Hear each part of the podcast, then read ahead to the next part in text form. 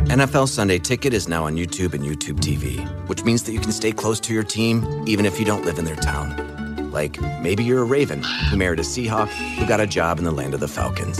With NFL Sunday Ticket, you can watch your team's out of market Sunday afternoon games no matter where you live because you shouldn't have to change teams even if you change towns. NFL Sunday Ticket, now on YouTube and YouTube TV. Go to youtube.com slash presale to get $50 off. Terms and embargoes apply. Offer ends 919. No refund. Subscription auto renews. What's up? It's Kaylee Cuoco. When it comes to travel, we all have a happy place. I just went to my happy place. I just went to Maui, and it was truly amazing. Priceline has always been about getting you to your happy place for a happy price with deals you really can't find anywhere else, like up to 60% off select hotels in Costa Rica or five star hotels for two star prices in Cabo. Go to your happy place for a happy price. Go to your happy price, Priceline.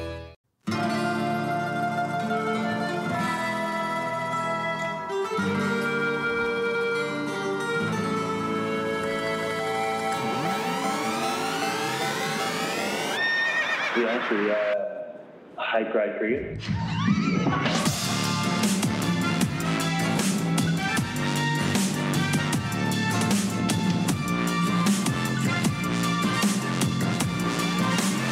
Hike, hike, hike right for you. Hello and welcome to the Grade Cricketer Podcast. On today's show, Marlon Samuel sprayed some six tillionth seventh power into the air and films himself hitting Shane Warne for boundaries. So we question who the worst bloke in the entire world is. In other IPL news, number 333, Chris Gale throws his bat on 99 and gives Jofra Archer a low five in an act of wonderful sportsmanship. Cameron Green's mythology continues, but is he the tall runs we want or is Wilbakowski the prodigal runs we need? to make us feel safe in the days of surgical mask and pandemic runs. There's Stark Mancads, Copeland Pfeiffer's record breaking partnerships, updated schedules, and Sydney La Nina rain. Meg Lanning is on the show to tell us how much better at cricket she is than all of us, offering Elise Per- Perry, having Bradman records, and never losing ever again. Hashtag RCDC involves seeing TDC on YouTube, being the cricketer in the group, and having a South African World Cup winning newborn. This episode is brought to you by Budgie Smuggler, where you can get your customized bucket hats amongst many other things using the code CHAMP at checkout for free shipping. That's budgiesmuggler.com. And also Pezzy Lad Manscaped, who are offering 20% off your purchase using the code TDC at checkout. Really excited to be talking about the Weed Whacker a little bit later on in the show. You can also check out exclusive content every single week at patreon.com forward slash grade cricketer. More exclusive content every single week. My name is Ian Higgins and I'm joined by Sam Perry, Pezzy Lad. Welcome to welcome to November. It's the day before the US election. It's the day before the rest of our lives. And welcome to welcome to this show. Thank you, mate. The 134th episode of the Grade Cricketer, Grade podcast, Cricketer Podcast. Mm. which started as a Twitter stream, so we're playing cricket at the grade level. A tough, yes. Uh, and Melbourne's open. It's open. We say mate. Melbourne's open and commiserations and thoughts to those in the UK Yeah. uh, where your country is closed. yeah. Um, that sucks. Yeah. Ge- genuinely, on a Yeah. sincere note. Well, it started off as four weeks, um, and it's probably going to be longer than that. I'm not going to lie to you guys. Depending what I don't know, I don't know what it means Mm-hmm. Your culturally. Daily Mail. Yeah, looking at the Daily Mail stuff. Yeah, I'm actually you looking got at that it right- leaked. Looking at it right now. Yeah, there's some um, yeah, fashion stuff going on here as well. Um, Pez, the Page fir- three. the, per- the first uh, first question of this week. Something I picked up on my cricket's Instagram. um, and the caption is uh, it's a photo of father and son who put on 224 wicket partnership for the fourth wicket. And the caption is This is brilliant. A 224 run fourth wicket partnership between father and son, Will and Mick Day. Will finished on 95 not out. Mick, 118 not out for Coolum Cricket Club. Now, is this a nice moment, Pez, or is this a complete offering by Dad? Well, and it can only be one or it's the other. binary, mate. It's one Is of the it- two. There is no third door. I didn't even need to say that. I love the picture. Have a look at it if you uh, do have the capacity to go online. Dad standing just closer to the camera than son. Son's kind of shoulder slumped Yeah. a little bit. Dad's sweaty. He's got a bit of chest on him as well. Uh, now, look, many people will take one glance at this, he goes, and say, Isn't that fantastic? Father, son. Like, it's a moment for the father and the son to savor. Would they be wrong in suggesting that, Sam? hear me out. Okay. If, if someone had ever told me that I'd get to do something like that with one or both of my sons, Yeah. doing it with both of them at the same time would be strange because one would be the runner, Might be then, the runner, and, yeah. and that Yeah. would that's a that's therapy. That's Communication. at least a decade of therapy there. Um, Well, I get emotional thinking about that. But in relation to this partnership, there's an elephant in the room, isn't there? When you look at the scores, there's an elephant in the room. Where's mum? Like imagine, so they've they've had this partnership, and imagine this. Like this creates lifelong memories. This there was all sorts. There'll Mm. be all sorts of scenes of reminiscences of this. Yes. uh, around the dinner table at Yes. Christmas, Yes. thirtieths, Yeah. uh, dad's Weddings. sixtieths, weddings, funerals, Bar mitzvahs. even, and the dad. The, funerals.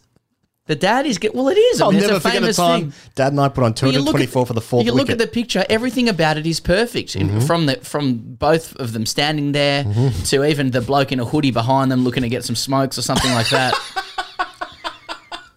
Over the top of a corrugated iron roof, from what it looks like here, Yeah. and uh, Yeah. but then you just see the score. You see the scores. You're like, Yes. Mm. oh, Will made 95, not out, and you sort of think, how'd that happen? Yeah. 'Cause Dad's, Dad- hun- Dad's 118. 18, yeah. So there's enough runs. Has Will caught up at the end? Uh, Yeah. Okay, that's okay. Or is, is Dad gone? I actually want to make this a daddy. yeah.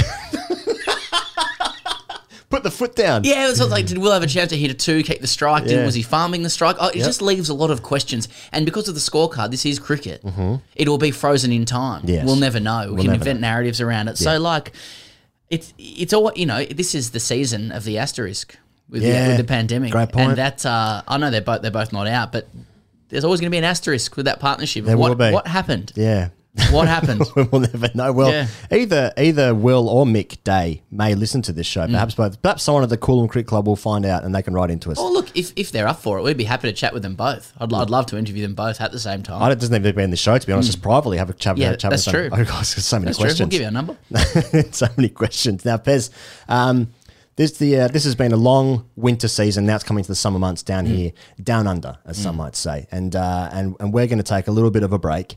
Uh, for a couple of weeks, just to recharge the batteries before the Hmm. summer starts, and it's because we've been following the IPL so closely that it's Yeah. like it's been so. Just, it's I just been actually just so want to watch the draining. IPL. Yeah, Yeah. I It's, don't know. it's been very difficult to just im- immerse myself so deeply into it that it's just like I need a little rest. Mm. Yeah. But in all seriousness, we are going to take a couple of weeks off after this show, um, and then we're going to come back on the twenty third of Yes. November. Just Yeah. a couple of weeks, and the summer starts. Big summer, Yeah. big summer. Ahead of the first men's T20 against uh, India and all that sort of gear. Yeah, it's because it's an enormous summer. Though it- there's a there's a tremendous amount of content coming your way.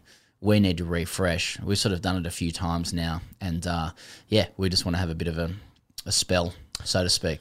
Um, if you are a Patreon subscriber, or if you want to sign up, then we're going to be continuing on the Patreon right. the Oh, way that through. carries on. That carries Oh, on. those guys still get content. yeah, Yeah. yeah. Oh yeah. Um, right, okay. Let's get into the real stuff here, mate. Okay. And I'm not talking about how tall Cameron Green is actually. Which we will get to. I do want to get into that because it's very confusing. Yeah. Now let's talk about the main cricket story of the week: Ben Stokes versus Marlon Samuels. now this is um, well, I'll just give you the sequence. The sequence, uh, and then most people who listen to the show, uh, given by the amount of DMs, so people have written in. There's been a couple of eyeball stuff going on. Yeah. Yeah. So Ben Stokes was quarantining for 14 days, and he was saying on his Instagram that it was so grim, and he would never wish it on his worst enemy. And then someone else wrote in saying like, "Oh, what even Marlon Samuels?" And he's like, "Even Marlon, I wouldn't even wish it on him." Then Samuels has sort of turned that. He's gone from zero to 100 real quick on that, and he's saying that he was he wrote this whole thing. I'm not going to quite it, um, you know, word for word, but he basically saying he was going to turn his wife Jama- Jamaican in 14 seconds. The next day, Stokes then posts 10 photos without any context of Marlon Samuels on his Instagram story. This is the most 2020 thing ever. Then Shane Warne gets involved, obviously, and Warne gets involved and he says, just because you're an ordinary, ordinary cricketer doesn't mean you have to be an ordinary person, which is actually a lesson that all of us can learn here on the show. Um, Samuels then goes and films himself watching on YouTube on his phone, hitting Warne for three boundaries in an over. I don't know if you saw this, Pez. Obvious reply. and he's so I actually hadn't seen this until someone um, someone sent it into us, and I thank them very much for doing that. But it was like so Samuels was then commentating. He's he's watching like on an iPad, I think it is, or on another phone. Uh, he Samuels hit Warren for three fours in an over at the MCG in an, O- in an ODI in like maybe early two thousands or something, when it, whenever that was.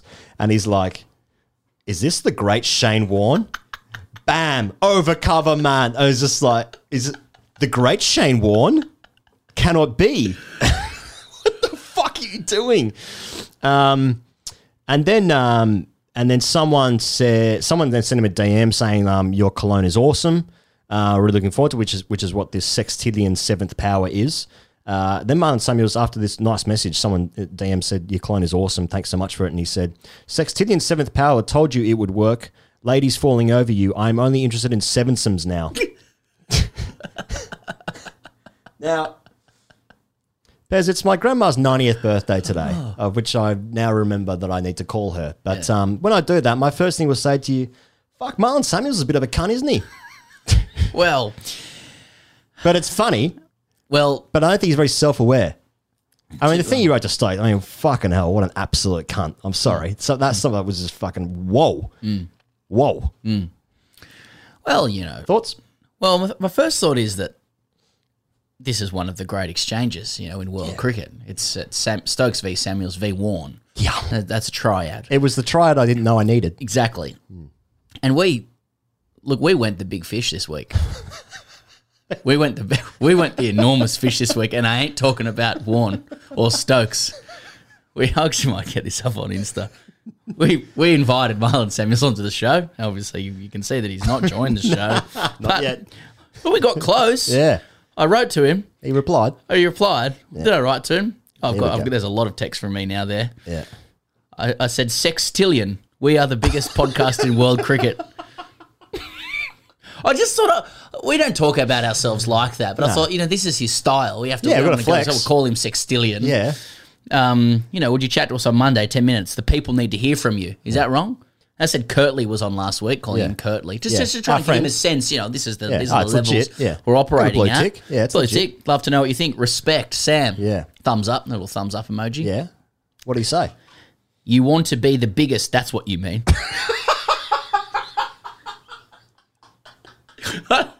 and I was thinking, I'm thinking, oh, we want it. So I've, he- he's picked up the he's picked up the bit where I've said we're the biggest. Who does he think is the biggest? Maybe Lawler and Gideon's new cast. yeah, good coming point. out. Yeah, yeah, yeah. actually. So with respect, yeah. uh, to them. So.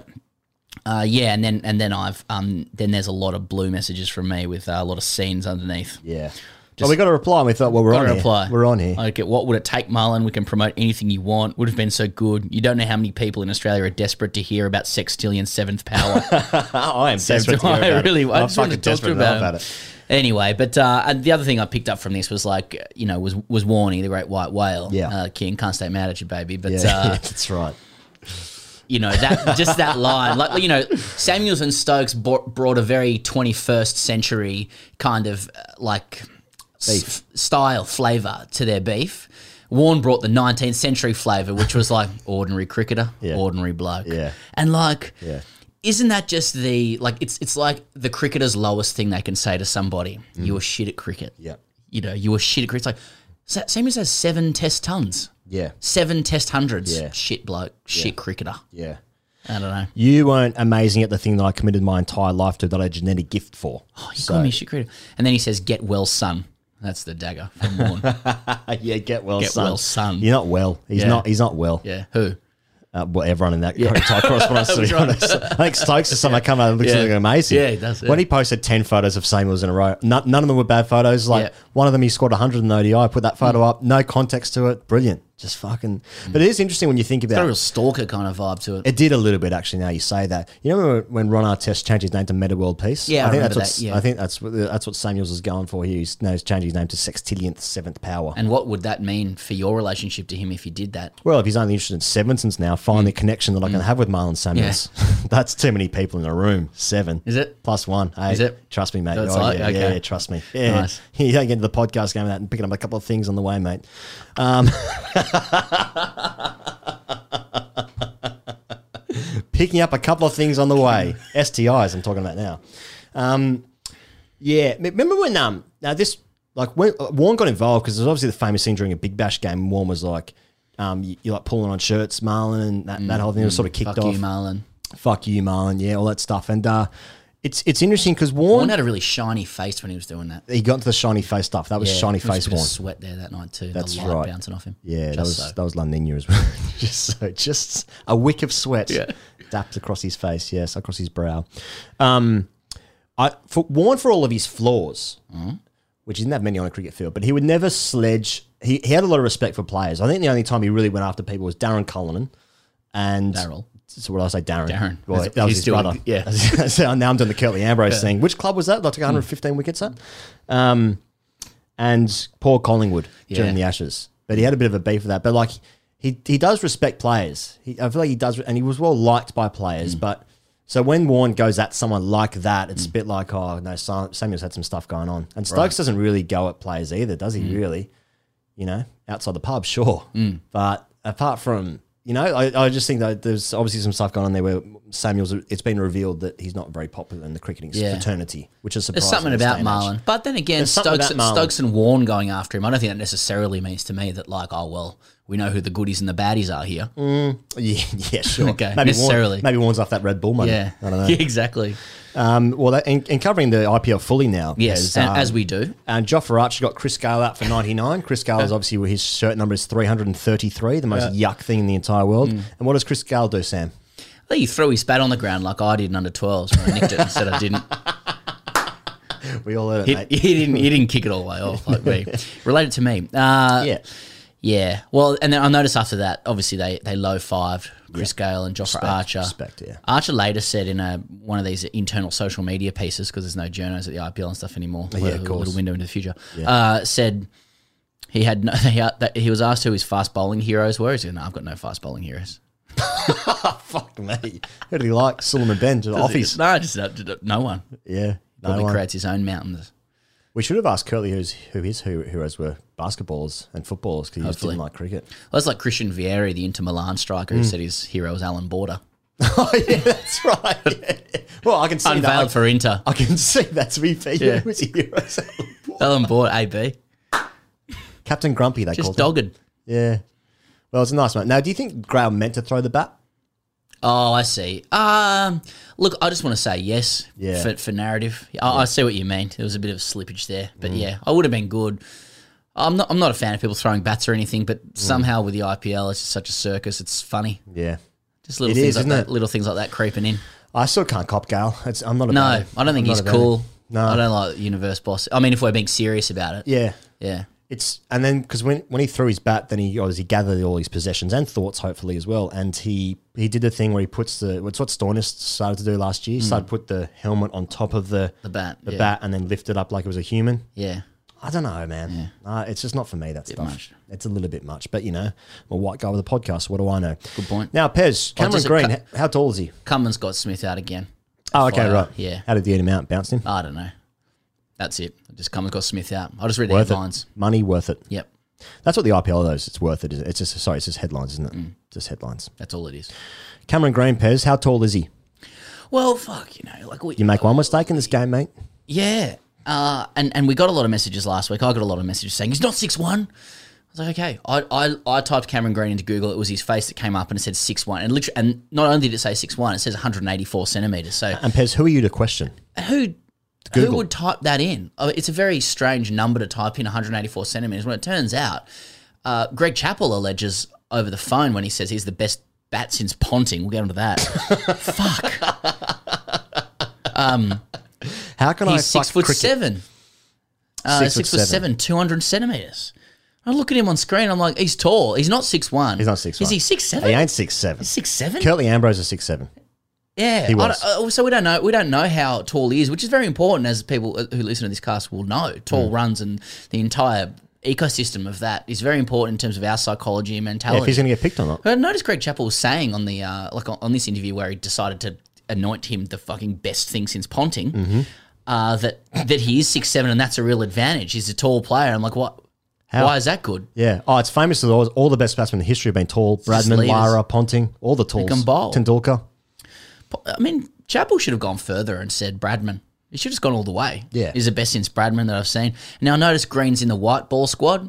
Yeah. Hasn't particularly achieved anything in white ball cricket, which I, I find interesting. Like, he's, he's done a lot of great red ball, stu- red ball stuff. Yeah, Not yeah, red yeah. ball stuff, that's Stokes. That's Stokes. Uh, so white ball squad. This X is Games and stuff. this is kind of harking back to the old times. Here goes. This is uh, One of my favourite Get things him, to do. get him, Get him into the get him into the coloured clothing That's a, stuff. that's, Get him, that's an in and around selection. Hmm. it is. Get him- It, it is. It's an around the group selection. It's like uh, give him a bit of an orientation. You know, my son just started a new daycare. They put him in for orientation for a few hours. That's like the white ball squad. Yeah. And that's how I explained it to him. my son. Yeah. It's like work experience. Just come in, get around the group. It's like what they did with Felipe recently. And Just Yeah. see see what the guys are saying and That's how they right. interact. That's how right. these other elite athletes, many of whom you know, That's right. d- d- like to, to play Yeah. in the bubble. Yes. Um, still didn't get any. Like he, he took a wicket, Green, and he, he he sort of dug into the pitch quite hard, which looked good. But I didn't get any speed gun.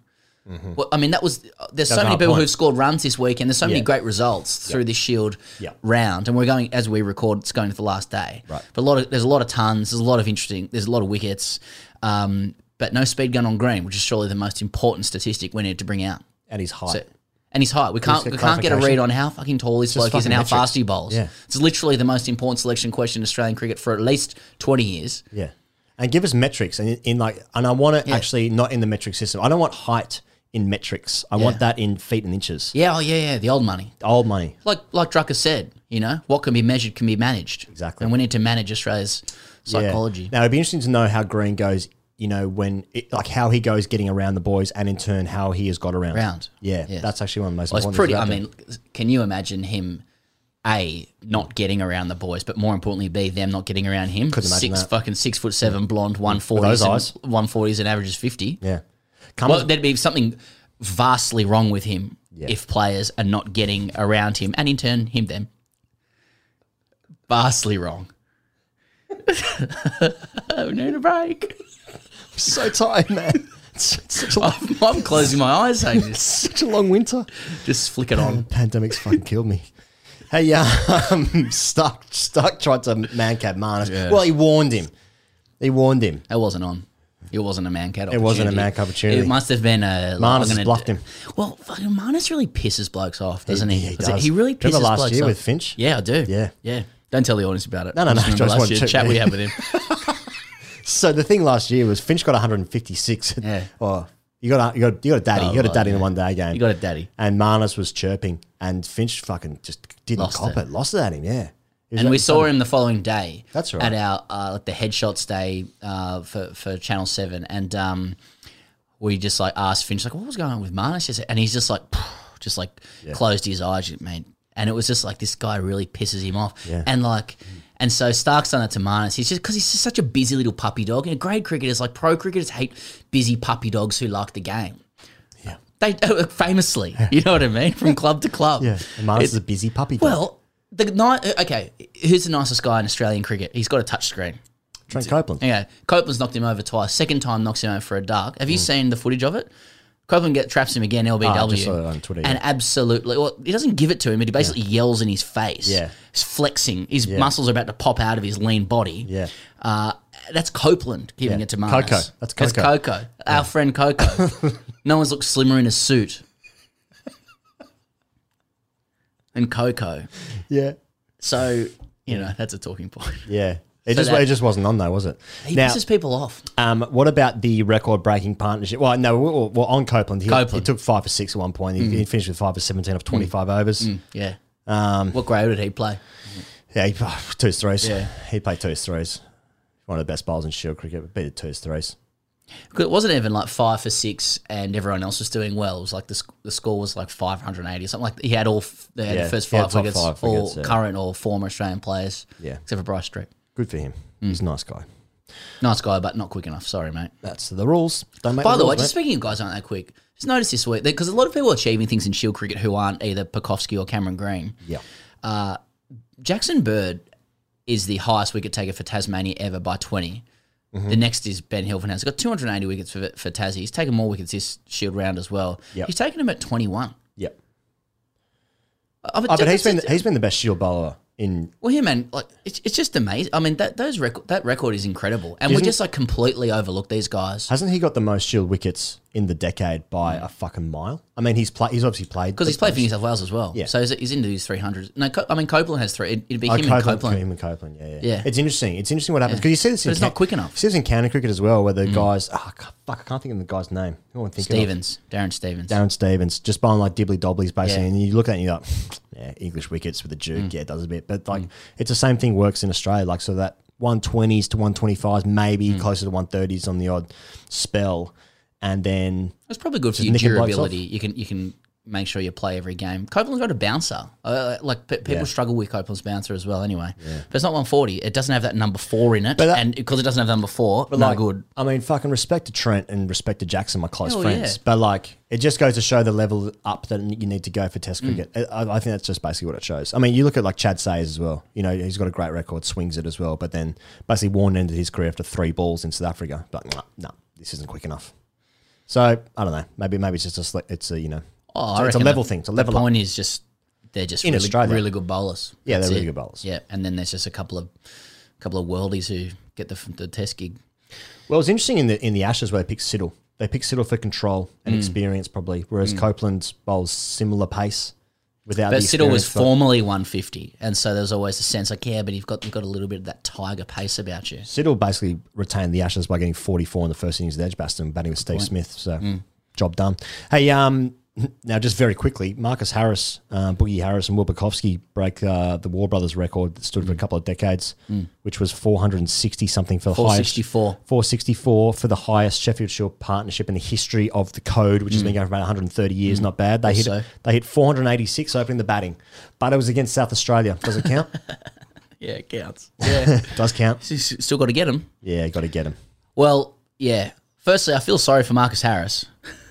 Ah, yeah, failed. You know, in those big partnerships as well. Yeah. It's like, yeah, but whoever ended up with more Yeah. in the end Yeah. gets the plaudits. And also, because Harris has accrued a few scars and wounds from his test playing career, we now shine the light on Pekowski, Well- aka Joe Dirt, with his current hair You're correct. as well. Yeah. These, these are these are prodigal runs. Have you seen? And it's, I want to talk about that. Please. Have you seen any highlights of the innings from Pekowski? Haven't watched the ball. mate. Pekowski is test runs. Is he? When I watch it, I encourage everybody. I'm looking down the camera now. Watch it. It's test runs, Hmm. back foot punch, yeah, all right. all around the ground, crisp drives. Damien Martin shit. It it uh, it. I'm not necessarily saying that. It's just something. I, I don't want to like talk about his styling. He's got his own Best since style. Ponting. yeah, exactly. Who is he like? Is Ponting or Bradman? Whichever one. no, it's just really, it's just uh, cuts, pulls, drives, flicks, square, straight, and it looks very 360, It looks 360 very, runs. it- yeah, but it looked, it just looks very test match. Is it correct? Or, it just looks, it, it, it looks right. Yeah. A question like, uh, ever- you know, Pekowski asked us for a photo in the press box in 2016, by the way. Did he? So yeah, Was I there? um, oh, just be me. I asked. Sorry. Um, Right, okay, yeah, right. No, they were taking him and Will Sutherland through. Anyway, it's too much press box chat. Yeah, um, yeah I, I think Pekov, like Pekovsky and Green. It's too soon to say. The side's going well. I mean, Who captain- who captains first? Heads hit a ton. Yeah. Wade hit eighty three. So they're going okay, Yeah. Mm. right? And they'll probably be in the first Test side. But like, you look at Pekovsky and Cameron Green. If they are all that, I think Pekovsky is. By the way, Yeah. like do they kind of they'd almost complete the test side Oh, don't talk no about no no no I completion need now. a completion Because I'm This- going to finish. yeah completion so Pekowski let's say he wants to open the batting now okay so you've got him and Warner Mm. Labuschagne Smith okay head you can stay with your 100 and your boxing day You fucking whatever. Cameron Green at six now bowling 140s 10 to 12 overs you know averaging uh, it's it, Goodness there's a me. bit of completion about it Oh, pieces coming together like a Yeah. pandemic puzzle back in March. In- Indeed, it's just a Interesting. completion element, and I, with like with you know apologies to Joe Burns and Matthew Wade who've carved out you know ten to exactly. Mm. Is any of them six foot seven, blonde hair? Now, if I was from Queensland, I'd be like, no, Joe Burns deserves a crack. He doesn't get me off Joe Burns, you know, because I'm not from Queensland. You know, uh, he's done, he's done pretty well, Joe Burns, but like he just, he's not the prodigal runs. It's not prodigal runs anymore. He used to be. Used to be. He was, but he had his prodigal time. Yeah. But Pekowski's Pekowski's the real deal. Now, with Well- respect to Pekowski as well, Yeah. hope he's well. hope true. his head's good. He said he said he's been he said he's been doing well. He said Yeah. it about a week ago, just before the match started. He said things are going well for him. So because he's been he's been in and around the squad for ages, oh well, a couple of years, yeah, um, and hasn't got a crack just yet. it looks good. The runs look really good. Well, they The obviously style of liked him, liked runs. him for ages. You know, it's like when someone gets a lot of shield runs and stuff, but you've never really seen them. It's grainy footage. You see them play test match, you go, no, that's not it. Zapruder film runs. That, that it. Yeah, exactly. Yeah. That ain't it. yeah. Pekowski's it. He's it. Yeah. Fuck that. It's where- we're ready. We're ready. He's about where you want. Now, if you if you're going to pick him though, Pez, Yeah. do you want to pick him when he has to face Boomer? Yeah. You know, He's or got do it. you, or do you want to come in when he faces Stuart Broad with a that kookaburra? was- Oh, well, And don't open the batting. Bat him at six when he comes in at 400 for three. Mate, I think whatever. Pekoski's ready. I think he's good to go. I think just get him, get him going. He looks test runs to me. It's, it's that cl- it's, it's where he belongs. He, he's he's a he's a throbber. He belongs up there. Get him in there. He, that he's ten years, Okay. 10, 15. And he's friend of the show. Um, Pez WBBL, not much to Victoria's report. got good beanies, by the way. They got Uh, beanies? Seb Gotcha's wearing a floppy. Yeah, just chuck that. Oh, in. Seb God just run a floppy yeah, keeping. with a with a cap underneath it. Oh my god, he's just trolling again. Yeah. Looking forward to the big bash starting. But the WBBL has started, Pez. Sort of. They've played 12, 12 games. Have been scheduled, and uh, five have been played, and seven have been washed out. Yeah, I don't So the rain Syd- strikes again. La Sydney Nina. doing, Sydney doing Sydney things. Yeah, it's weird, isn't it? And it, whenever Mm. there's a game on, it seems to rain. Unfortunate. Yeah, La Nina is going to play a bit of havoc, won't it? That's like no. I, I said last was it last week? I said that or a couple of weeks ago. Where it gets hotter. It's not. It doesn't get hotter. It's a cooling period, as you just rightly pointed out to me before the show. But it means more Mm. It's the rain. cooling more- offset of El Nino. Yes, right. Yeah. Okay, but it means there's there's higher humidity, which means way more rain. So there's more cyclones, which would feed into that. That's why there's that. Mm. Right, yeah. Because we all i- uh, cricketers should always have a little bit of extra weather knowledge as well, just f- by virtue of being cricketers. Oh, it always comes from uh, over those trees over there. exactly. Does it? Does it, Because mate? Just look at your watch. So yeah. Yeah. your watch doesn't even work. yeah, yeah. Get bomb up. Yeah. Get the radar up. Yeah. When you see red, that's fucking that's death. Exactly. Or Red count, rain. count the seconds between the thunderstorm, the lightning, or whichever way around that it's, is. uh, so- seven- seven So, kilometres so, away. oh, so seven cut. We've got to go. Yeah. hey, speaking of that, I had a, a really good mate of mine, is a, a coach of uh, um, Tim a, a Bailey. club in Melbourne, and uh, he was talking about like just for all those people out there who are dealing with COVID regulations. Yeah. and Melbourne's obviously back playing. He was So just remind telling me what those are. I don't know what they are, but um, they've got to have like they've got every club needs a COVID marshal, Marshal, I yeah. think, and they- so Yeah. they I'm imagining they get like a yellow They get a uh, vest. fluoro vest Yeah. and everything like that. He's just telling me a story about like um, turning up and he'd set out the ground, he'd organise people in groups, a lot of space between COVID marshal, who you know at, at least at this club has been ascribed to somebody just completely drunk on power who, who, Yeah, yeah, who has yeah. nothing else. Yeah. Oh, the reason for Yeah. um, Train ticket exercising inspector, that power, parking yeah officer, that kind of gear. Yeah. you know, I, I'm just only saying this because I presume this is the case at other clubs. But Yeah, you know, almost turns up and says, turns up, no, you can't do it there. Actually, got to There's half the no ground. way. You got to do this. You got to do this. And, and then my, my mate goes, "Did you bring the hand sanitizer?" Nah. There's no there's no way the COVID marshal is the r- most ripping bloke of the club. Yeah. I can get around the COVID marshal Yeah. within a safe 1.5 It could be. metre I mean, distance. they, they, they could be. But if you've got any good COVID marshal stories, Send 'em in. because it you know we're always mining for for content here. Uh, co- the COVID marshal should give rise to some very great cricket level jokes. Yeah, yeah. yeah. Um, Pez, the Australia Yeah. Mm. India schedule has been announced. Um, uh, just a couple of quick ones here. So they're going to start in Adelaide. There's the day night test match. Then they move to Boxing Day in Melbourne, which they're talking about. Thankfully, that there's going to be crowds for the Hmm. Boxing Day test. And they're going to play. 25K. Then they're going to play in Sydney for the New Year's test, as per, and they're going to finish the Indian tour in Brisbane for the last game. Now, there's been some speculation here, Pezzy lad, that um, India aren't going to get a tour game, and they're going to have to play in Adelaide under lights with no practice. So Australia here looking at four 0 sweep. Oh, minimum. Yeah, especially that India, that spicy in, uh, Melbourne deck. Well, once again, Australia accommodating uh, a, a- opposing nations with tour games beforehand. Yeah, yeah, Yeah, helping them this out. time, probably pretty good reason. I'd yeah, say because we're in scared. Global we're pandemic. fear, scaredy bats. Yeah, that's what we called India, didn't we? A couple of years ago, scaredy bats. Yeah, when they beat us. that's right. They beat yeah. us out here. pretty easily. Couldn't get Boomerang. Oh, what's his name? Uh, Pajara. Pajara, yeah, the Yeah. other bloke. Yeah, couldn't get Boomerang. Couldn't, couldn't even get him out in. of there. Yeah. couldn't get him in. That was a problem. Has um, before we go to the break, uh, Ah. more stu uh, Justin Lang has been speaking to Adam Goods uh, Hmm. about uh, what can should be done, will be done heading into the summer in terms of reconciliation and uh, the BLM the knee, movement. taking the knee. Oh, it's good to hear him do that. Who, who knows what they'll do again?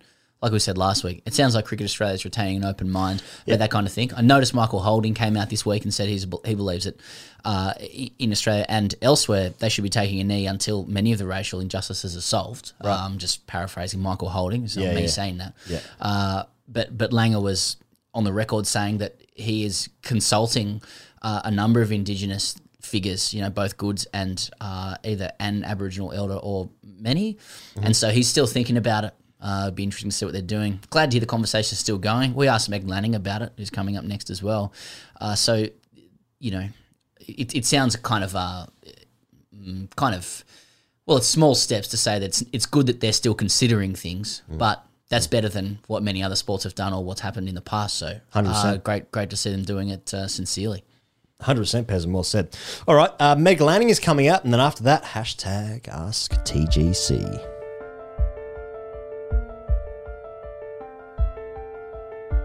play cricket for results. I don't come to take wickets, score runs, or win games. I play cricket to look good. Rigs, chests, pipes, circuits, salads. This is my domain. So when I hit the sheds, I need to radiate success. That's why I use Chop King Cologne by TGC. With a blend of the finest handcrafted English willow and Kookaburra Red King leather, Chop King Cologne lets me radiate cricket. Whatever the ground, whatever the circuit. Chop King Cologne. The new fragrance for men by TGC. Reek of runs without hitting them.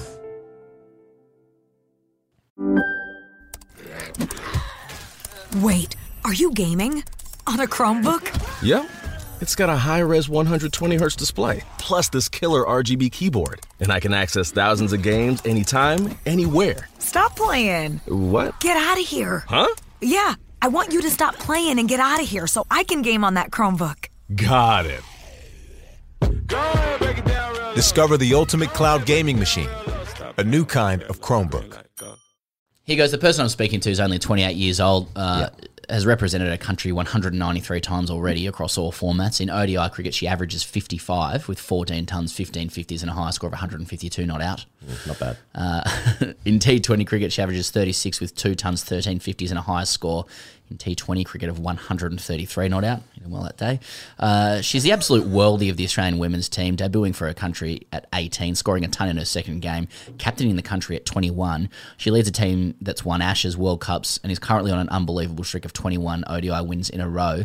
Um, so, you know, with good reason, she's now decided to give an interview to two third graders um, from a good while ago. Uh, it's Meg Lanning. Meg, welcome to the Great Cricketer. Thank you. Great to be here. Uh, just for the benefit of all listeners, there, that's the second time I've done that intro, and um, Meg's just had to endure that. Yeah, But the first time was so much better as yeah, well. exactly.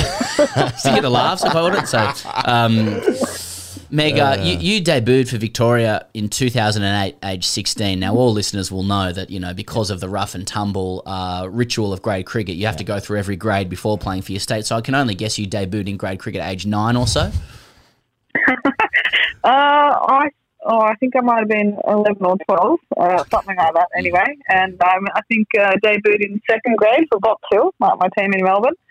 Uh, and I, yeah, I don't think I made many runs the first couple of goes. So I spent till the first season in second grade, and then uh, went up to first grade, and then yeah, made my, my way to the Victorian team, which is great.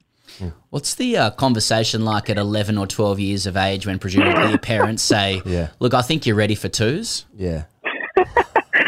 Uh, well, mum and dad were always very supportive, but uh, and we're all a very competitive uh, family as well. So I think dad was pretty pumped. that I got to play in the senior team, and, and second grade was pretty good. So um, yeah, I think it was uh, it was all really exciting. To be honest, I had no idea what I was doing. I was just going to play cricket, which I loved, and uh, yeah, it just happened to be second grade at the time. We often hear Meg about um, you know uh, the, the girls being put into the, the, the first grade, the, the first eleven team, their school team um, from a young age. Well, I'm guessing that you you had the exact same situation. I'm not even going to ask you if you did do that. I'm going to presume you did. So, how old were you when you played for your first eleven school team? Uh, I think I was 14 There at it the is. end of year nine. There it is, Uh, yeah, so I played with the, with the boys from year seven, and then uh, yeah, I got picked in the first eleven in, at the end of year nine, uh, which uh, was a was a really uh, challenging experience. I was bowling pretty fast. I wasn't really sure what I what I was doing. I remember facing uh, Lewis Cameron one day in the in the Mm. first eleven, good and he bloke. um, I think he played first eleven cricket at Essendon, and I'm not sure I actually saw the ball when he was bowling. Um, it sort of hit me rather than me hitting it, but uh, yeah, that was always always good fun. And look at him now. He's a cricket journo and you're, um, You're Mm. the captain of the Australian team, So, yeah. you know, he really won that. Well, Meg, I mean, just to, I- I've been doing a bit of digging on this. Like, I'm sure you're probably tired of questions about playing against boys and that kind of stuff. So I, I hope I brought a, a, a different angle uh, to this. But, you know, like everyone knows you're an absolute worldie with the bat. But I'm told during school you used to roll down a few questionable meds too. uh, Um, this is so we have done some digging here, and, and there was one moment when these meds got the better of a first 11 captain at one of these prestigious schools. Now, I just want to know whether you were aware of the sheer fear these boys would have been feeling, like for toxic masculinity Mm. reasons. Yeah, brittle. Um, at the prospect of being dismissed by a female in year nine or 10 bowling meds. Like, like, sure, like I'm sure, like, and did you feel like you actually were able to burgle a few overs just because of their fear as well and keep the run rate down? Like, what sort of fear did you see in their eyes? yeah, I, I knew they were pretty nervous to be honest. It was, it actually gave me a really good advantage because they Exactly. didn't, clearly didn't want to get out to me, so they didn't play any shots. I bowled some absolute pies too, um, but they, they didn't manage to hit them because I think they were too worried about getting out. and stuff. I was able to get a few wickets um, back in the day when I was a bowler. Uh, I'm retired now, by the way. Um, but uh, yeah, I, I quite enjoyed that actually. Mm. Well, I didn't have many expectations, but they were absolutely, well, they were so nervous. Um, so I sort of, yeah, jumped on that and uh, was able to sneak a few wickets along the way too. Like everyone we speak to just absolutely just dominates, you know, club cricket, and rightfully so because they're all wonderful internationals. Last week we spoke to Sir Curtly Ambrose. I just call him Curtly now because we're close personal friends. Curt. But, but, but he took he took 115 wickets in a club season for a club he's, which uh, he actually forgot the team's name, which is part of the part of the whole thing I think for Curtly. Let me read something I read from January 2017, 2019. Meg, Meg Lanning celebrated her return to Premier Cricket by establishing a new record score of 244 for Box Hill against Plenty Valley at City Oval. Meg and sister Anna, 85, put on 218 for the opening partnership. Meg's innings eclipsed her previous record of 241 not out against Melbourne in 2012-13. She faced 145 balls, hit 39 fours and two sixes. Plenty Valley were never in the hunt, chasing Box Hill's massive two for 384 and finished nine for 192. I mean, how satisfying is it to play a game where you outscored the opposition? Oh, I, do- I love going back and, and playing club cricket for a I'm number sure you of reasons. do. Um, Evidently. it's- yeah, I- our club at Box Hill's always always good fun, and um, yeah, I guess the bat with Anna as well is um, yeah a good thing, and uh, yeah, that was just yeah one of those days I guess where I got us to a bit of a flyer, and then once you get in, you just you just keep going. Um, and Yeah. 50 overs is a very long time. Um, and so I was, yeah, I was just able to keep going. So, um, yeah, it's, it's always a bit of fun when I go back and, um, yeah, I was able to get a few that day, which was Got a few. Yes. uh, j- just before we get into the sort of your, your current stuff, Meg, uh, a- again from when you were younger, you, you moved from Sydney to Melbourne uh, for high school, but not before playing in a junior side with Elise Perry. Um, all cricketers know that, you know, it's not just about where you finished, it's about where you started and all the sort of social status that's kind of contained within. right. And a- as you describe it, you opened the batting with Elise, but she was the Mm. superstar and the captain. So just again, like, is it great to know that you're now her skipper and therefore the alpha of that relationship? Hundred percent. Oh, I've never, I've never really thought about that. Um, Mhm. Yeah, when we, when we played, uh, it was the Sydney North, the, the regional team that we were in. remember the team. Um, yeah, I remember the team, and uh, that was my first like actual cricket tournament. So I was uh, very much new to the game, but um, Elise Perry was sort of the name that everyone talked about um, being the superstar, and she certainly was back then and still is now. Uh, yeah, we opened opened the batting. Um, she knew all the rules. I remember this one game. Um, I actually got out caught, I think, and um, she actually noticed that there were three fielders behind square leg, um, and that's not allowed, obviously. so uh, she told the umpire, and I was actually called back to the crease. Um, so she helped me, she helped me out that day. Uh, so uh, yeah, looking back, it was um, yeah, it's pretty pretty cool. We played together then, and still playing together now. J- Just with that dismissal, w- were you caught behind square, or you'd actually just tried to loft one straight and, she, and, ball. and, and Elise still remember? No, I, I don't think I was caught behind square. I think I was caught somewhere else. But yeah, I didn't. I didn't even know that was a rule at the time. Mm. Uh, so I'm glad she was switched on because it saved me. Meg, just going over your career, you played for Australia somehow already for 10 years, even though you're only 28. Five World Cups, captain three of those, three Blinda Clark medals. You're the youngest Australian male or female to score an international 100, youngest World Cup winning captain. Meg, this is some fuck. This is this is some Bradman shit we're on here. We're talking like absolute, like absolute domination of the game. Like, are you aware of like the legacy you've already created, created, and like, do you have any more goals? Like, what am I asking? Why are you still playing? Like, you've done everything.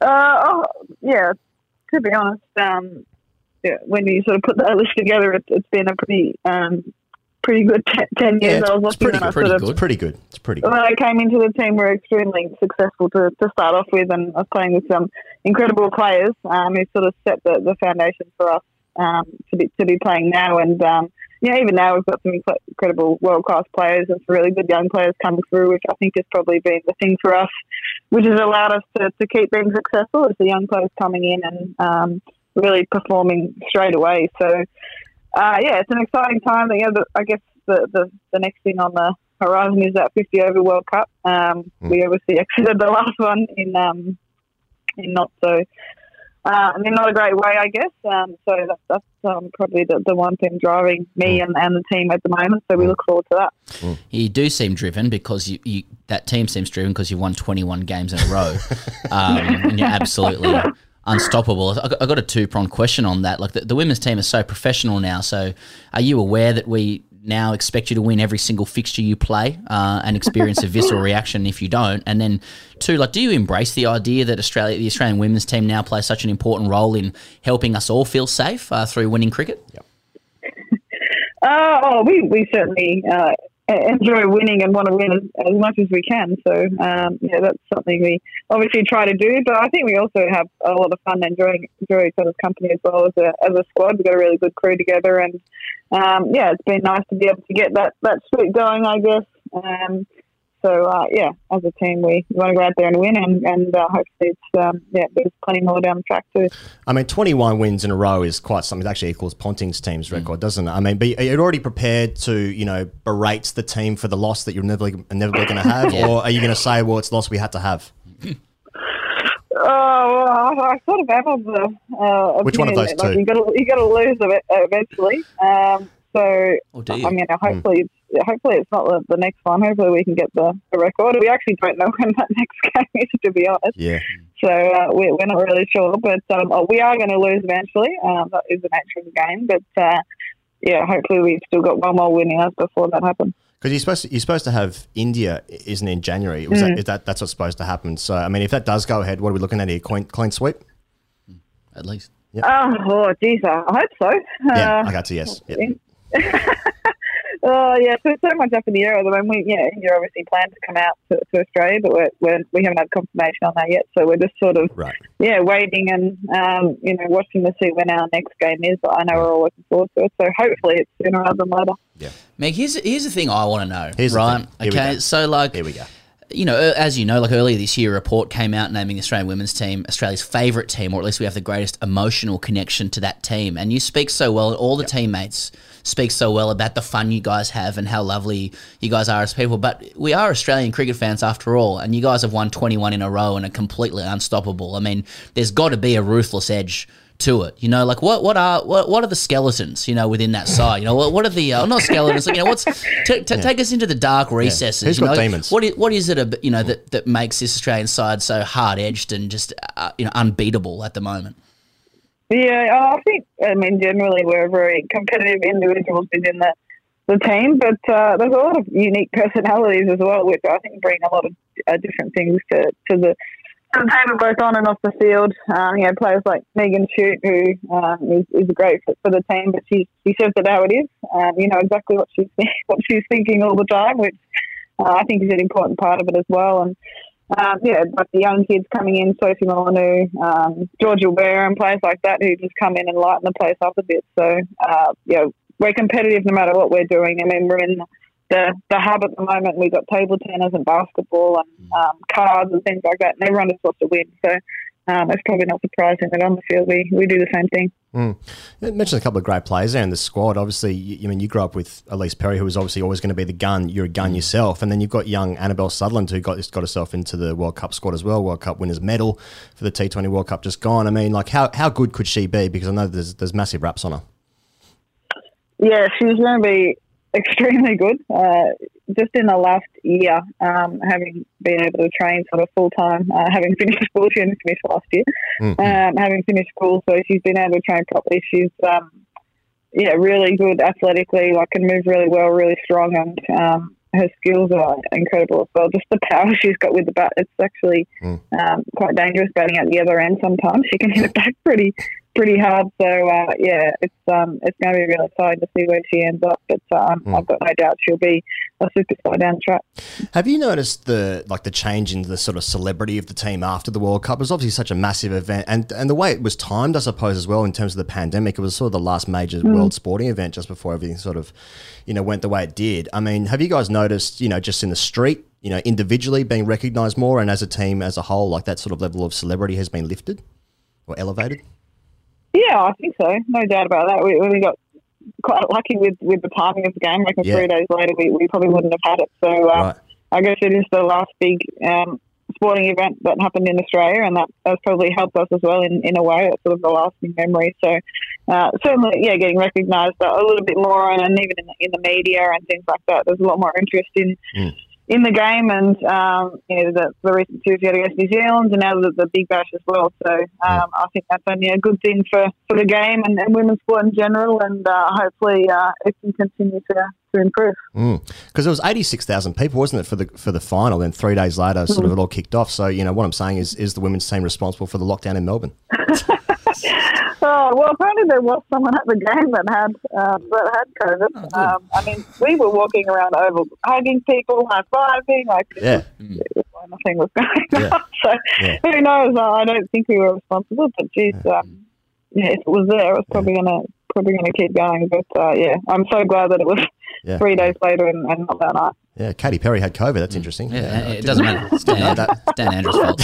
Um, Meg, um, just just on that as well, like it was, it was that was the crowning moment of the Australian cricket summer, without doubt. Like um, just in time before COVID really hit. Like, do you have any sense of how the hit to the game's finances might affect women's cricket? I know there's been a lot of talk about that worldwide, Mhm. and if not, like, what sort of confidence do you have that administrations home and abroad will protect the women's game?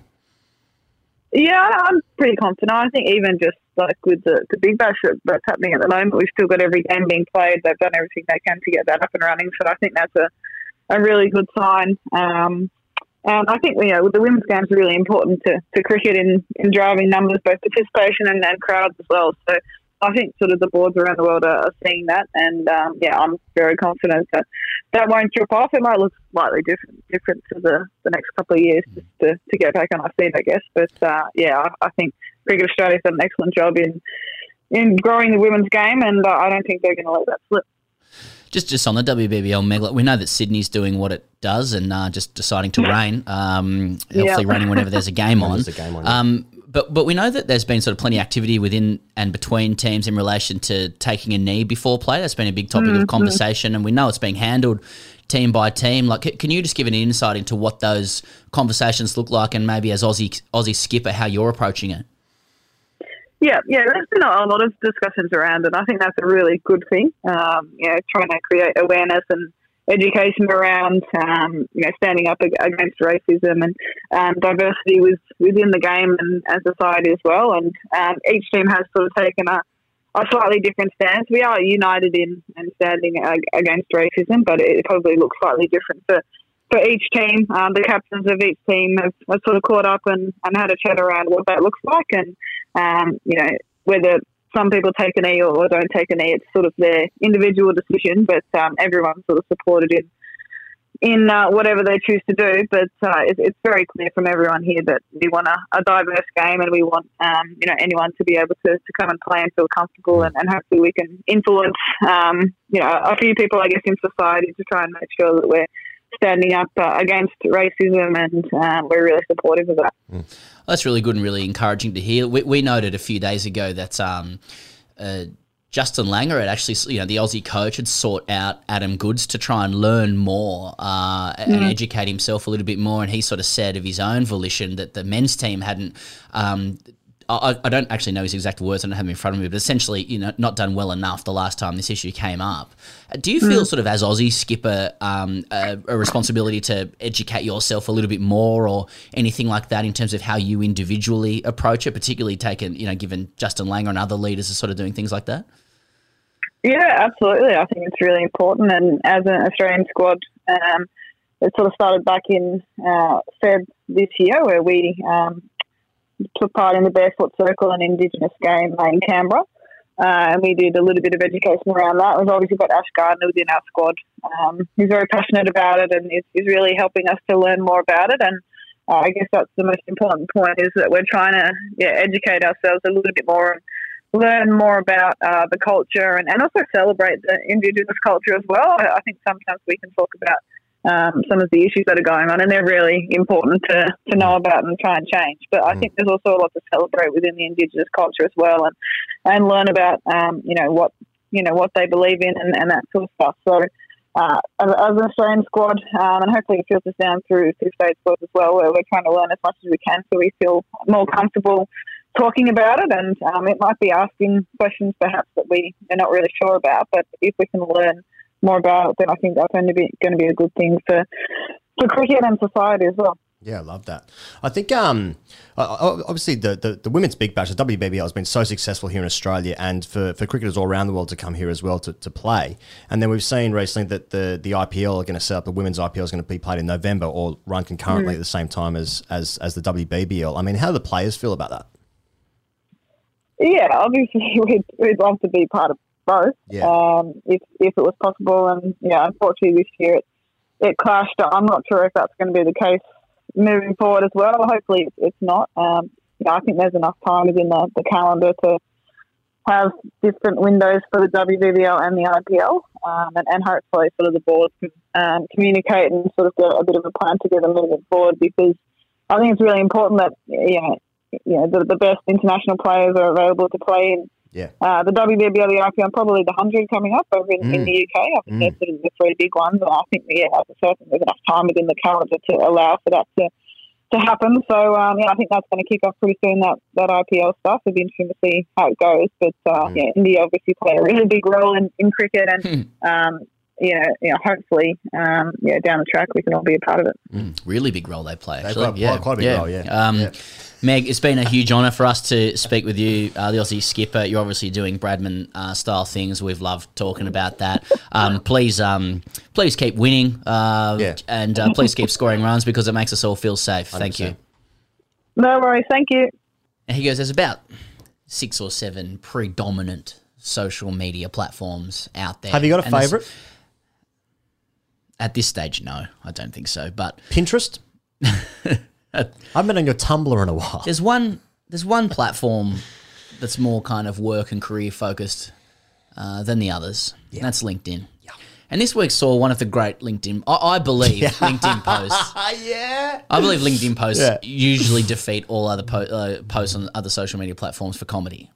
Uh, well, in its own way. the famous thing is the state of LinkedIn. Yeah. the fucking state of LinkedIn. Uh, and I saw one of the great posts of all time this Yes, week, and you it does did. relate to Yes, cricket. you did. Yes. It was from Australia, a former Australian Test cricketer. Yeah. From 10 years ago. Yep. Peter George. Peter George. Who I believe has created the technology to detect no balls now. He- So he seems to be doing quite well as a- Really? as a young executive. Now, when you say detect no balls, you mean the front foot line. Front foot, front foot, no balls. Yeah, right, No, okay. not manscaped. Um, that was coming up next. Silly. And he said, "This is what Peter George wrote." I'm just going to read it to you. One test for India, Peter George. He's, he wrote, "This month I celebrated 10 years since the moment I dismissed Sachin Tendulkar when I donned Test cap 416 for Australia, a pinnacle moment of my 14-year cricket career. 10 years later, I'm celebrating a big moment in my post-cricket entrepreneurial career as we announce the appointment of Rob Goodsward as executive advisor for Sport Tech Industries. Now, what a railroad that is, he goes. And with that in mind, we'd like to talk about budgie How smuggler. can I tie these two? Mo- Didn't he also in that post being like, and like Sachin was a big part of the Indian team, Rob is also going to be big. Like, what? What? Awesome. Now Rob's fucking Sachin. Awesome. But Rob's got a lot of Yeah. pressure. on him. It's like when Chappell said Chris Green's ponting. I'd take it. Uh, Cameron Green. And speaking of incongruously tied things, Budgie Smuggler's got bucket hats and other apparel for you Right. this summer. Yeah. And you know what? We we like to sit here, here guys, with our great friends at Budgie Smuggler who make everything Australian made. Yep. From this nation that we're speaking in right That's right. now. That's right. Okay. They do. Uh, and offer a few design suggestions. Okay. Okay. Because you can custom design whatever goes on your bucket hat or your budgie smugglers or whatever. All right. So here's a few ideas. Now, in the spirit of Peter George, a couple of one test wonders for you. One test wonders. And I mean that with respect. I don't mean like, oh, it's it's, it's a wonder they got a test. Absolutely not. Got the baggy green cap. Fuck off. You've achieved the Right. thing that You got the every thing. the most. What, what what percentage of people in Australia would want that? Hundred. 100% of people 100%? would want that. Yeah, Yeah. Oh, I'd you say agree? so. Yeah, I think my mother in law, she would want a baggy grain. Fu- yeah. Mm. If she gets your- uh, you a phone call, do you want a baggy green? Not for me. You're taking that. 100% you're taking that. Yeah. So 100% of the Australian population. citizens, yeah. Yep, correct. Okay. Some might not know what it is. They'd You still want want that it. baggy green. Still Yeah. want it. What do I have to do? It's a baggy jumper or something like that. Yeah. Oh, the Sachin. Well, here's a few one test wonders. Stuart Law. Yep. Should have played many. Shulaw was one of my favourite players growing up. Number 10 ODI shirt. This is a big question, but like of the guys who didn't get a good go, Mm-hmm. of all the bats, Yep. I'm just I'm gonna say Stuart Law was the best of them. He was prodigal runs as well. He was tapped up from a young Stuart age. Law is someone you can say that had he played, even in that generation, would would well have averaged 47 and a half or more. I agree. I agree. Yeah. It would it would Stuart Law runs during the Ashes, oh Law's in, ton. Yeah. That's that's what I'm thinking. That's true. That's true. It's um, it's one of those ones where like you say, I should have played more. It's like, yeah, who, who you dropping? Um, oh, probably Ponting. He was he was pretty good. But Mm. you know, Lehman got got a go, like twenty Lehman five got a tests, and he go. didn't he didn't get Lehman Shield runs. Didn't he get Lehman He got Shield some runs? runs, but not Yeah. Lehman runs. Martin Shield Love? runs. Well, and he played. He had one, one test. He MCG. he got more than one test. Did he? He got a Martin couple? Love, yeah, he got a couple, and he got a double ton. Did he, Martin Love? Yeah, in a test. yeah, he definitely tunned up. I don't know, if- mate. Is Martin- that right? Yeah, I remember getting like sixty in his debut. If just look it up. only there was one way to know. What are some other ones? Gavin Robinson, No, he Sean played- Young. he played more. Sean Young, It was he played one. um, Sean Young played one, and who else we got here? We got Clint Mackay, oh yeah, okay. Dan Cullen, Yep. your mate. Can't believe you haven't said it, Matty Nicholson. Yeah. um, John Hastings. Hasto and Phil Emery, who actually who got his test in Pakistan. He's the only keeper other than Gilchrist and Healy to have kept the Shane Warne at test level.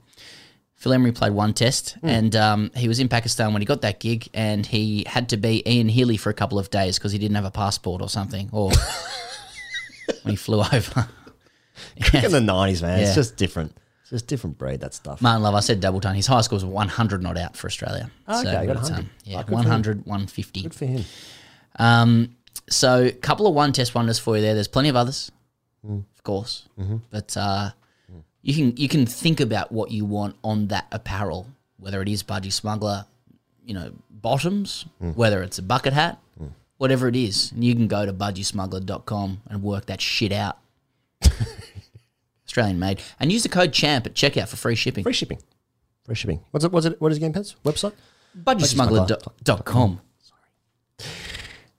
Pez, Manscaped is back Yeah. to support the show this week. Now, not only is Manscaped They come once back, a month or so. not Manscaped, they're, they're back, but they're bigger than ever. And they've got a new product. That new product, Pez, it's called the Weed Whacker. It's called the Weed Whacker. The Great Cricketer podcast is promoting a product called the Weed Whacker. Look how far we've come. Mirror, mirror on the wall, what is the best brand for my balls? Manscaped, of course. Hold up, is that a nose pube?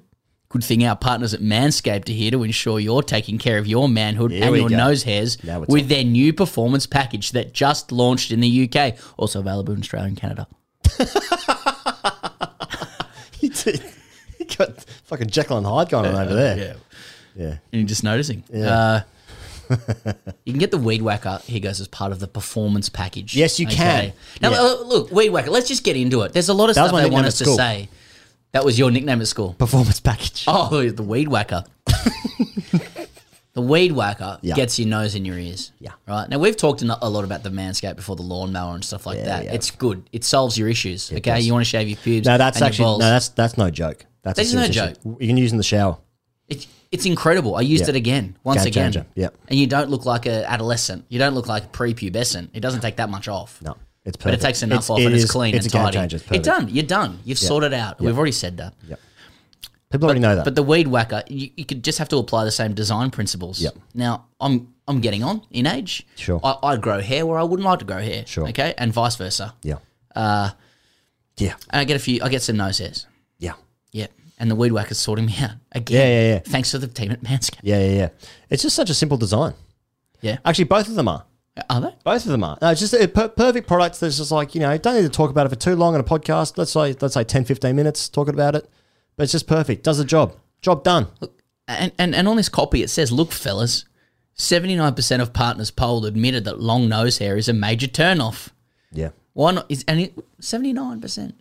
Now I said- twenty-one percent. Well, I said 100% one of the baggy grain, seven, only 79%. Saying 21 long nose hairs So are a got- turn off. What's the poll question there? Because this is U.S. election time. yeah, yeah. What's the what's I- the poll I think- question? I think they're off, those polls. but the poll saying um, long nose hair. Yeah.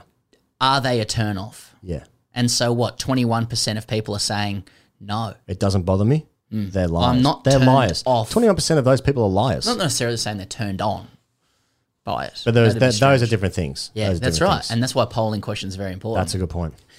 Uh, but now we're not talking about Manscaped, we're talking about polls. Right. Uh, anyway, whole bunch of other stuff here as well. Listen, you can get the performance package, the weed whacker, the lawnmower if that's what you want, because it sorts your hair out. Mm. That, that excess hair you don't want. If you want it tidied up, Manscaped's where you go. Now, this week, this month, he goes, we've been given what they're calling a vanity URL Here we go. manscaped.com slash forward slash TGC. It's a unique link. Okay. That's where you get your 20% off now. Look, if that doesn't work for whatever reason, you can just go to manscaped.com and in the bloody checkout thing, type in TGC. You're still going to get 20% off. Now, I don't know how that helps our metrics and whatever for our good friends at Manscaped. Probably poorly. I just want to get you the package and I want you to get 20% off. All right. We'll deal with the rest later when we deal with the, the lovely people in Los Angeles. It seems ironic that we're given a vanity URL for manscaping, but I like it. There's some sort of I don't think it's vain to trim your pubes, man. Really, it's not vanity. what else are polite. you meant to do? It's Because polite. you've got, like, what are you just going to Polite. leave it for your life? Yeah, it's polite. Twenty-one percent. Fuck off. That's Get not out of right. here. That's I not know, right. Weird. oh, Fuck out of here. Manscaped.com forward slash TGC. Hashtag RCDC Pezzy Lad. Last one for a couple of weeks, unless you're on Patreon, in which case you get it every single week, amongst other things, little bonuses, a couple of extras, Mm. You're in there? little things in the works as well, little something, something. Anything else to say, Pez? About Patreon, I don't know. Anything? just life. Yeah. Uh, the I- show. I'm looking forward to coming. back, Looking forward to recharging the batteries. Yeah. Okay. After we absolutely annihilate this like this uh, last Ask TGC. Would it be fair to say that Ed Cowan will start off the summer? Yeah. Yeah, We're as gonna is go half a tradition. cow. As That's is it. tradition. Maybe somebody else will come along. I mean, if Marlon Samuels in between time says yes, Probably not I mean, gonna say no, Flood Samuels. Marlon Samuels, by the way. Like, got no problem with that. He, his his DMs are open. Yeah. tell him to go on TGC. I'm serious. Yeah, probably don't listen to this So episode. I go call him do- a cunt four times, but Uh, th- he doesn't need to know that. That's his fault not doing his own research. I think he's probably a massive cunt though. James Henchy writes in. He says, "Howdy, Higgy Siggy and Perry Perry Sauce. Long time listener, first time ask TGC are here. I usually listen on Spotify for those. I usually listen on Spotify for those dirty house tracks, but I thought I'd head over to the YouTube channel for the first time last week and get it, get around that a bit. What happened next came at me from left field. In seeing in seeing you both your faces in the flesh on the screen, I found that I had to start to consider the idea that both might actually be like well-rounded people with multifaceted personalities. Sam has a very natural smile when he speaks and quite kind eyes to go with his trimmed beard, making me think he might be a really loving father and a mature husband. Ian has the jaded look of an idealist struggling to find where he fits into the greater capitalist dystopia in which we all dwell. always said that. He has a law degree, but hasn't made it as a lawyer, Hmm. and the brow of his enormous forehead furrows frequently as he sighs at further reports of racism across the cricketing world. Great rig, though, and seems great around the boys while trying to be more than that. Hope you find a girlfriend who appreciates your manscaping, Hig. Before this, before this, I simply thought of the of the two of you as not just cricket badges, but literal badges, hunched in some car with stubbies who thought about nothing but cricket, kind of like the grubs. More podcast beef. Bizarre to see you both in the flesh, titillating even f- even for the softer side of me. Show is a cracker, and I hope you both c- continue to survive in the freakishly niche market you've created for yourselves. Love, James. Well, he goes. You read things like that sometimes, particularly com- Sometimes. commentary on the you know the physical self. Yeah, that's it. It's been happening more and more. We've put ourselves on camera. You can't really expect otherwise. seems to be a lot of commentary about.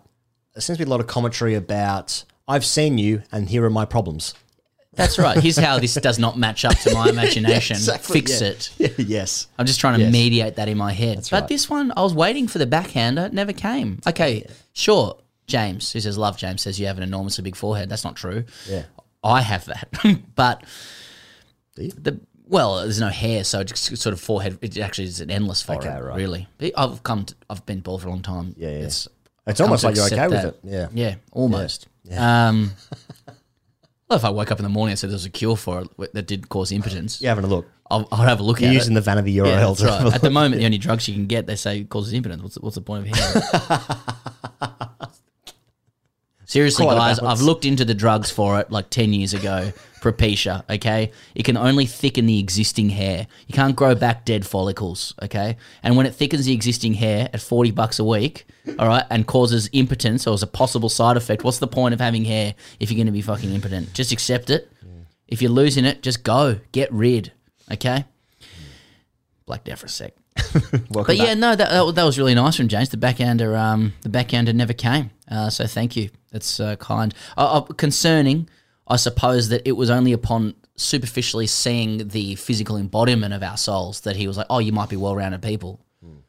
Doesn't come he- across Yeah, in like the audio oh, medium. What is it? What what's that? Oh, you've got a, you've got tr- a trimmed beard. Oh, now you must be a loving father. We actually did at one time. We actually were literal badges one time. That's true. Um, evolution's been quite a thing. It happens quicker than what you think, actually. literal badges. But um, yeah, the evolution of the podcast has been quite something because it was last year when uh, I, I used to, back in Sydney. I used to live uh, next to a Woolworths dock, and at that time in the morning during the during the World Cup, we were broadcasting like five in the morning. Yes. After those games, and then like the that's when the Woolworths trucks used to come in. So they used to Yeah. like reverse in like basically next to my fucking window. Yeah. So I was like, in, I was like had a doona over my fucking head to like try and noise cancel the the sound of the microphone. And now we have our own little studio and we do our own shit here. But uh, you know, Pez and I are together in Melbourne, so there's that. You were in your car as well for those. Yeah, I was in the car in Preston at the front, uh, you know, child asleep, and uh, like I rest a microphone on the glove box which had been unhooked, Mm. so it was laying flat. Yeah. and uh, like pull my legs up and have a doona over my head. fucking U- use- badger. using some strange software to talk to you and hoping that an internet connection through Yeah. rain often on Yeah, through top of rain. the car. You actually hear some rain Yeah. on the- on the and you'd windshield. wake up at like 4 a.m. to catch Yeah. the 15 minute ICC breakdown, Yeah. like ICC highlights of whatever World Cup game had happened. Talk to some journal or other, hope all the lines stayed connected. And, you know, it's just the hard work you do to keep moving forward. Podcast is plug and play. Plug, and play. as they say. Just plug, yeah, press play. Also, yeah, I, I never The fairies get it done. Yeah, that's. How's his cast get up? I haven't made it as a lawyer. I do. I do have a degree, but I thought. Oh, yeah. Can you Where's clarify the- that? Where's the. I Where are just you thought, where's at? the there's the long term sustainable income? Back up. Where's the career? I thought podcasting. Podcasting's where it's at. That's where it is. Yeah. Th- yeah. And books. Yeah, books. Yeah. Yeah. What do you get per book? 30 cents or something? Something like that, yeah. Yeah. Per sale. Split that up. Goes so to three different ways, directions. Yeah, yeah. and a all few that people, stuff. yeah. Yeah. No, usually it comes out pretty good in the world. It's all the suppliers and stuff. I haven't eaten since June. Yeah. Yeah, okay, Bradley. Bradley Shaper writes in. G'day, H- Higman Freud and Ivan Peslov. Just a quick question about a scenario that happened over the weekend and the best way to reply to being alphaed by someone in the lower grade. Mm, That's a standard question. This season, my best mate decided he wanted to come and play cricket at my club despite never playing the sport before at either an organised or backyard level. I obviously encouraged this as I'm still well and truly in the I still somehow love cricket stage of my life, and as club president, I'd love any extra player that I can milk subs and bar revenue from throughout the season. To his credit, he's worked hard at training, committed to the club, and actually started actually hitting the ball and bowling somewhere near the training wicket. It came around to his first match where he was playing in the D grade as a specialist number 11 batsman, while yours truly was opening the bowling in the ones. Because we were at different venues, I had no idea how he'd performed except for sporadic group chat messages, but could only imagine he got a Golden Globe and potentially a sympathy bowl where he'd be whacked around the park. Why the fuck does he want to play again? From my own end, I had a decent day, taking six for, brackets four for 36, and copped the shit call from the umpire, clean bowl trying to bomb their opener, to be dismissed for a duck. With all this, we came home winners by 30 odd runs, but still no word from the fourths.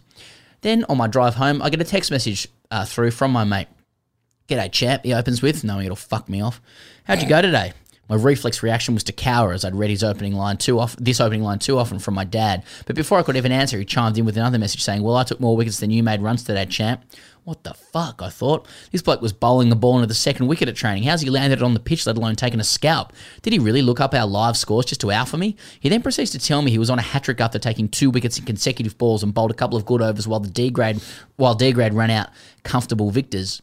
Here's my problem. What the fuck should I do in this situation? Should I A, be happy for him, knowing this joy for the sport is growing and may just be seeking my approval? This then runs the risk uh, my him offering me in the future. Don't know. Don't know.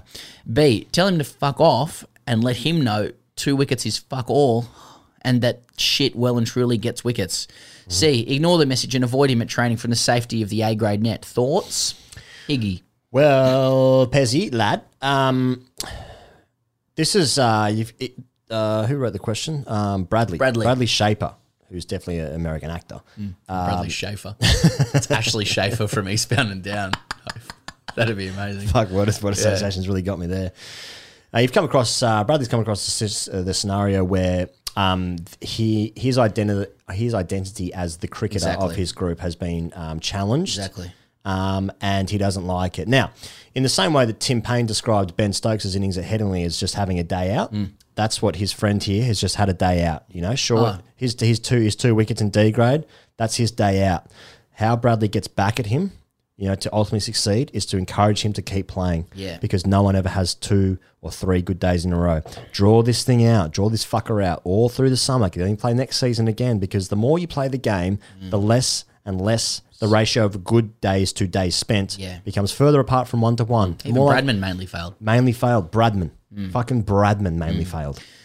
It's a risky game, though, He goes. It's a risky uh, game. because, as you said, Yeah. this guy Bradley Shapers, uh, not to be confused with Ashley Shaper, uh, his identity is rooted in cricket, and That's he's brought right. his mate along Yeah. to milk him. Milk of, him. Um, He's bar, milk- he wants to bar milk and- his He friend. wants to milk him. Yeah.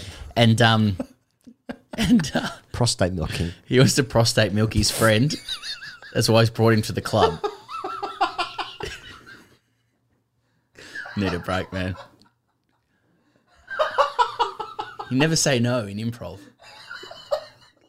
So- mate, mate, come down to the club Tuesday, Thursday nights. What a prostate milky. Oh, I'm here to.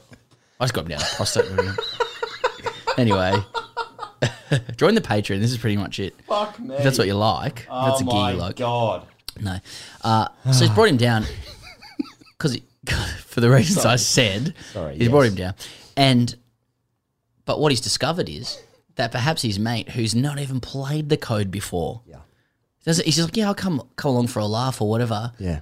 He starts succeeding. Can't now even this land this the thing. guy's taking four frame ones. It's probably some shit comp, Yeah, yeah, yeah. right? Yeah. Um, sorry for that disrespect, but it just helps the bit. Yep.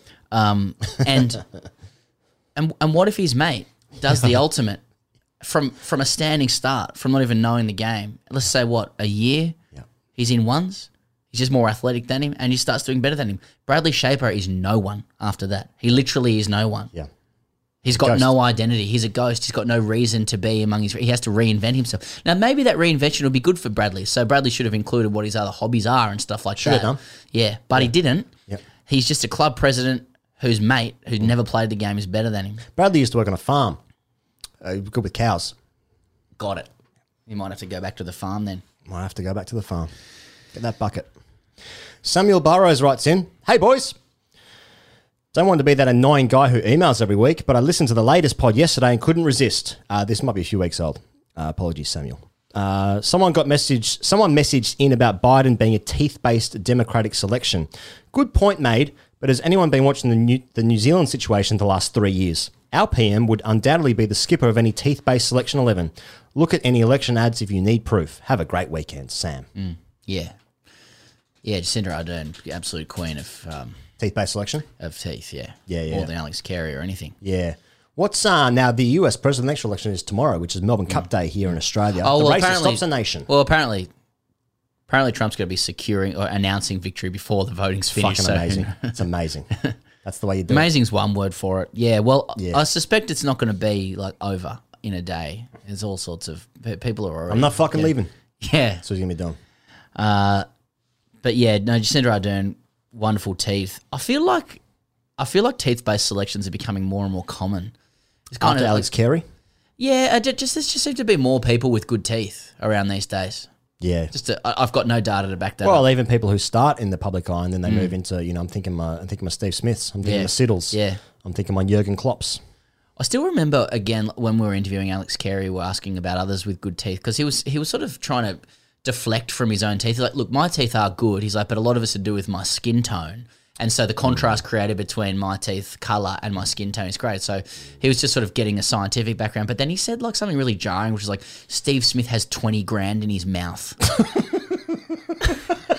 Which coming from it was, Alex it was Carey, very off-brand for it Alex was Carey. Very off-brand. He's a very gentle, He kind is. soul. Yeah. And he's got- he's got 20 Nice grand, eyes. 20 grand in his mouth. Cunt's got fucking 20 grand. He didn't say that, Yeah. but he, he- he meant it. You know, he meant he's it got, with his he's got it beautiful in eyes. him. Well, I, I like hearing that. It's like Copeland. I like hearing that my professional cricketers at the end of the day Well, you have a can't- real bullish streak. Mate, how do you make it in Australian You can't, cricket in yeah. Mm. professional sport without being having a little bit of uh, Yeah. on the side? How are you? That second that Yeah. second head just pops out. Yeah. How do you have He's a that? keeper. He's a keeper. He's up the stumps. Yeah. Not having a chat. Josh, Josh Inglis breathing down his neck. Yeah. Yeah, his breath based selection. Josh Inglis is a breath based selection. the fuck does He that doesn't even mean? know. My God. He's meant to be quite good, Josh Inglis. Well, he's got 150 in a shield game. That's probably all right. He's meant to be a good keeper. Oh, Good okay. hands. Yeah. Yeah. Sponsored by uh, Colgate. Okay. We still going? Yep. Yep. Yep.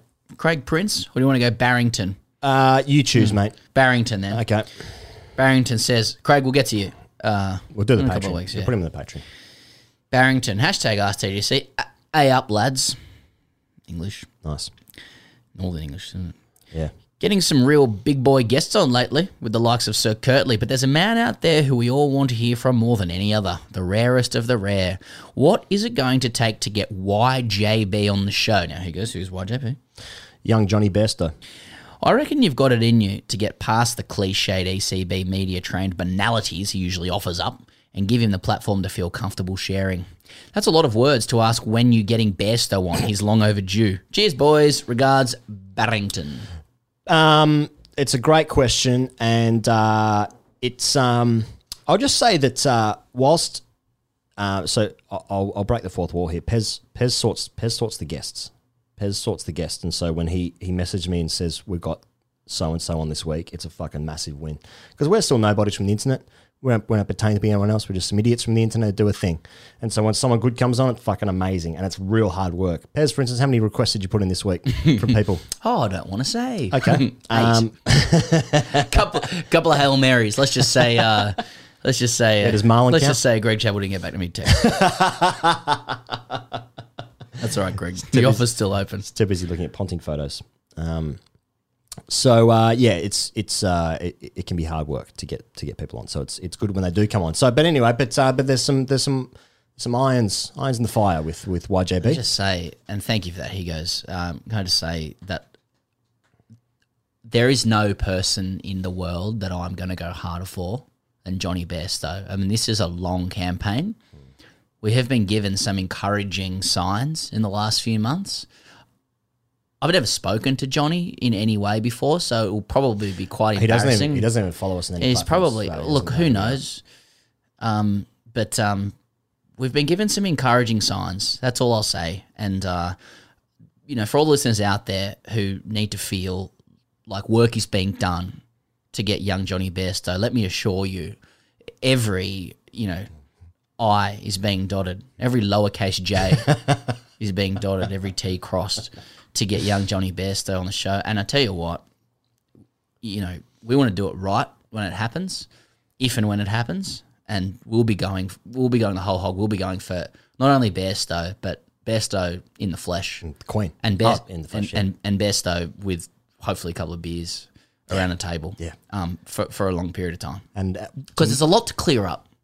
yeah There's a lot to discuss. yeah a lot of DMs are just like A oh, lot of it's not us for Bairstow that. stories. Yeah, yeah, but only if he's willing, because he just lives his life and he's a really good cricketer, and it needs to be good for him. It needs to be fun for him. Yep. But why? Why? What's, why is he going to subject himself to two idiots from the internet? I'm looking at you. He goes, why would he do that? he wouldn't do that. You got no idea who we are. Yeah, So you've got, you've got to make it worth his while, Johnny. This is going to be fun and good for you. it'd be funny, Yeah. So fun and funny. So we're working hard. So there's more good things to come, is what we're trying to say in the future, and uh, we're working towards that. But we're going to take a couple weeks off just to recharge the batteries before uh, the Channel Seven show starts in about five weeks. Pez plus the summer in general starts. The test matches start soon after that. The podcast will be back better than ever. Patreon's going to be running all the way through. We're not taking a break with the Patreon. Um, but uh, fuck, summer's around the corner, just a month away. It's going to be big. All right, see you guys in a bit.